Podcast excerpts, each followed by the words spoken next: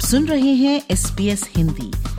अपने रेडियो पर हर शाम सुनिए हमारा कार्यक्रम। आप हमारा कार्यक्रम हमारी वेबसाइट पर और S P S mobile app द्वारा सुन सकते हैं। S P S dot com dot A U slash Hindi पर जाएँ।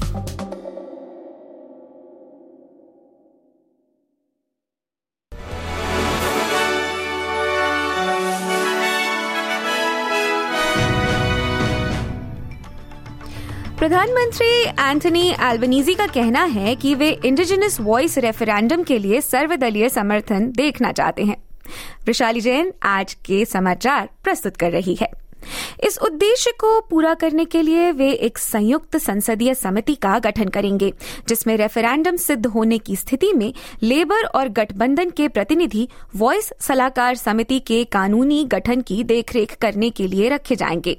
श्री एल्बनीजी का कहना है कि वे सांसदों से एक यस वोट के लिए समर्थन चाहते हैं और अपने इस प्रस्ताव पर विपक्ष नेता पीटर डटन से बात कर चुके हैं। दूसरी ओर बिज़नेस काउंसिल ऑफ़ ऑस्ट्रेलिया ने नेशनल स्किल्स पासपोर्ट पर हो रही प्रगति का स्वागत किया है। इस राष्ट्रीय व्यवस्था के तहत कामगार अपनी सभी योग्यताओं छोटी छोटी जानकारियों, पूर्व शिक्षा, काम के अनुभव और दूसरी क्षमताओं का ठीक ठीक विज्ञापन कर सकेंगे।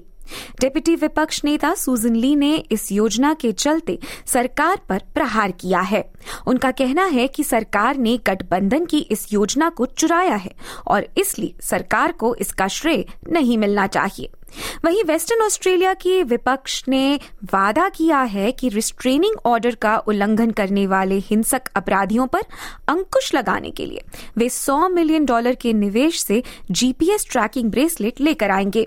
लिबरल पार्टी का दावा है कि अगर वे 2025 में चुनाव जीतते हैं तो वे 3000 ब्रेसलेट में निवेश, माफ़ कीजिए 300 ब्रेसलेट में निवेश करेंगे।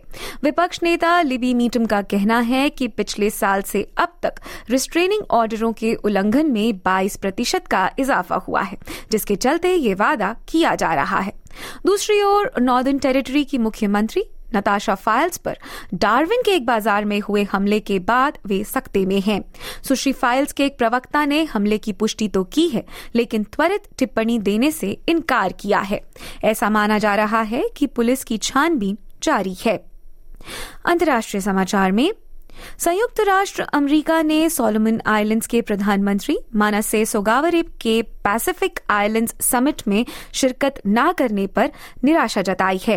ये शिखर वार्ता अमरीकी राष्ट्रपति जो बाइडेन द्वारा आयोजित की जा रही है। हालाँकि सोलोमन आइलैंड्स के विदेश मंत्री जेरेमिया मनेले इस वार्ता में हिस्सा लेंगे। Shri Biden Pacific Islands Forum के नेताओं के साथ आगामी सोमवार को दूसरी शिखर वार्ता करेंगे।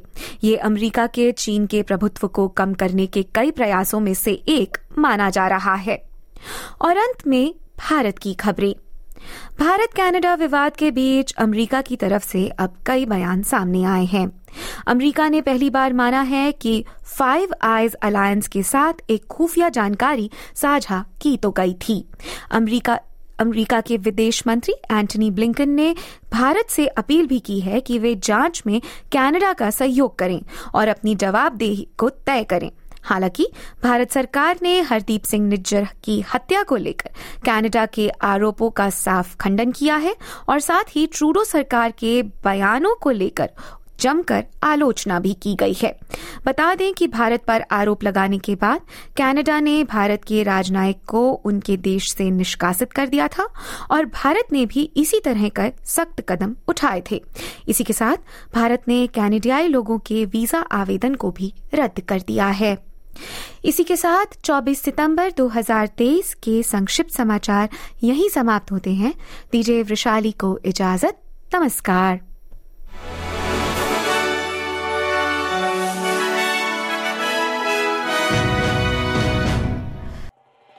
SBS रेडियो से डाउनलोड करने के लिए आपका धन्यवाद हमारा पूरा कार्यक्रम आप कैसे सुने, इसके लिए S B S dot com dot A U forward slash Hindi पर जाएँ।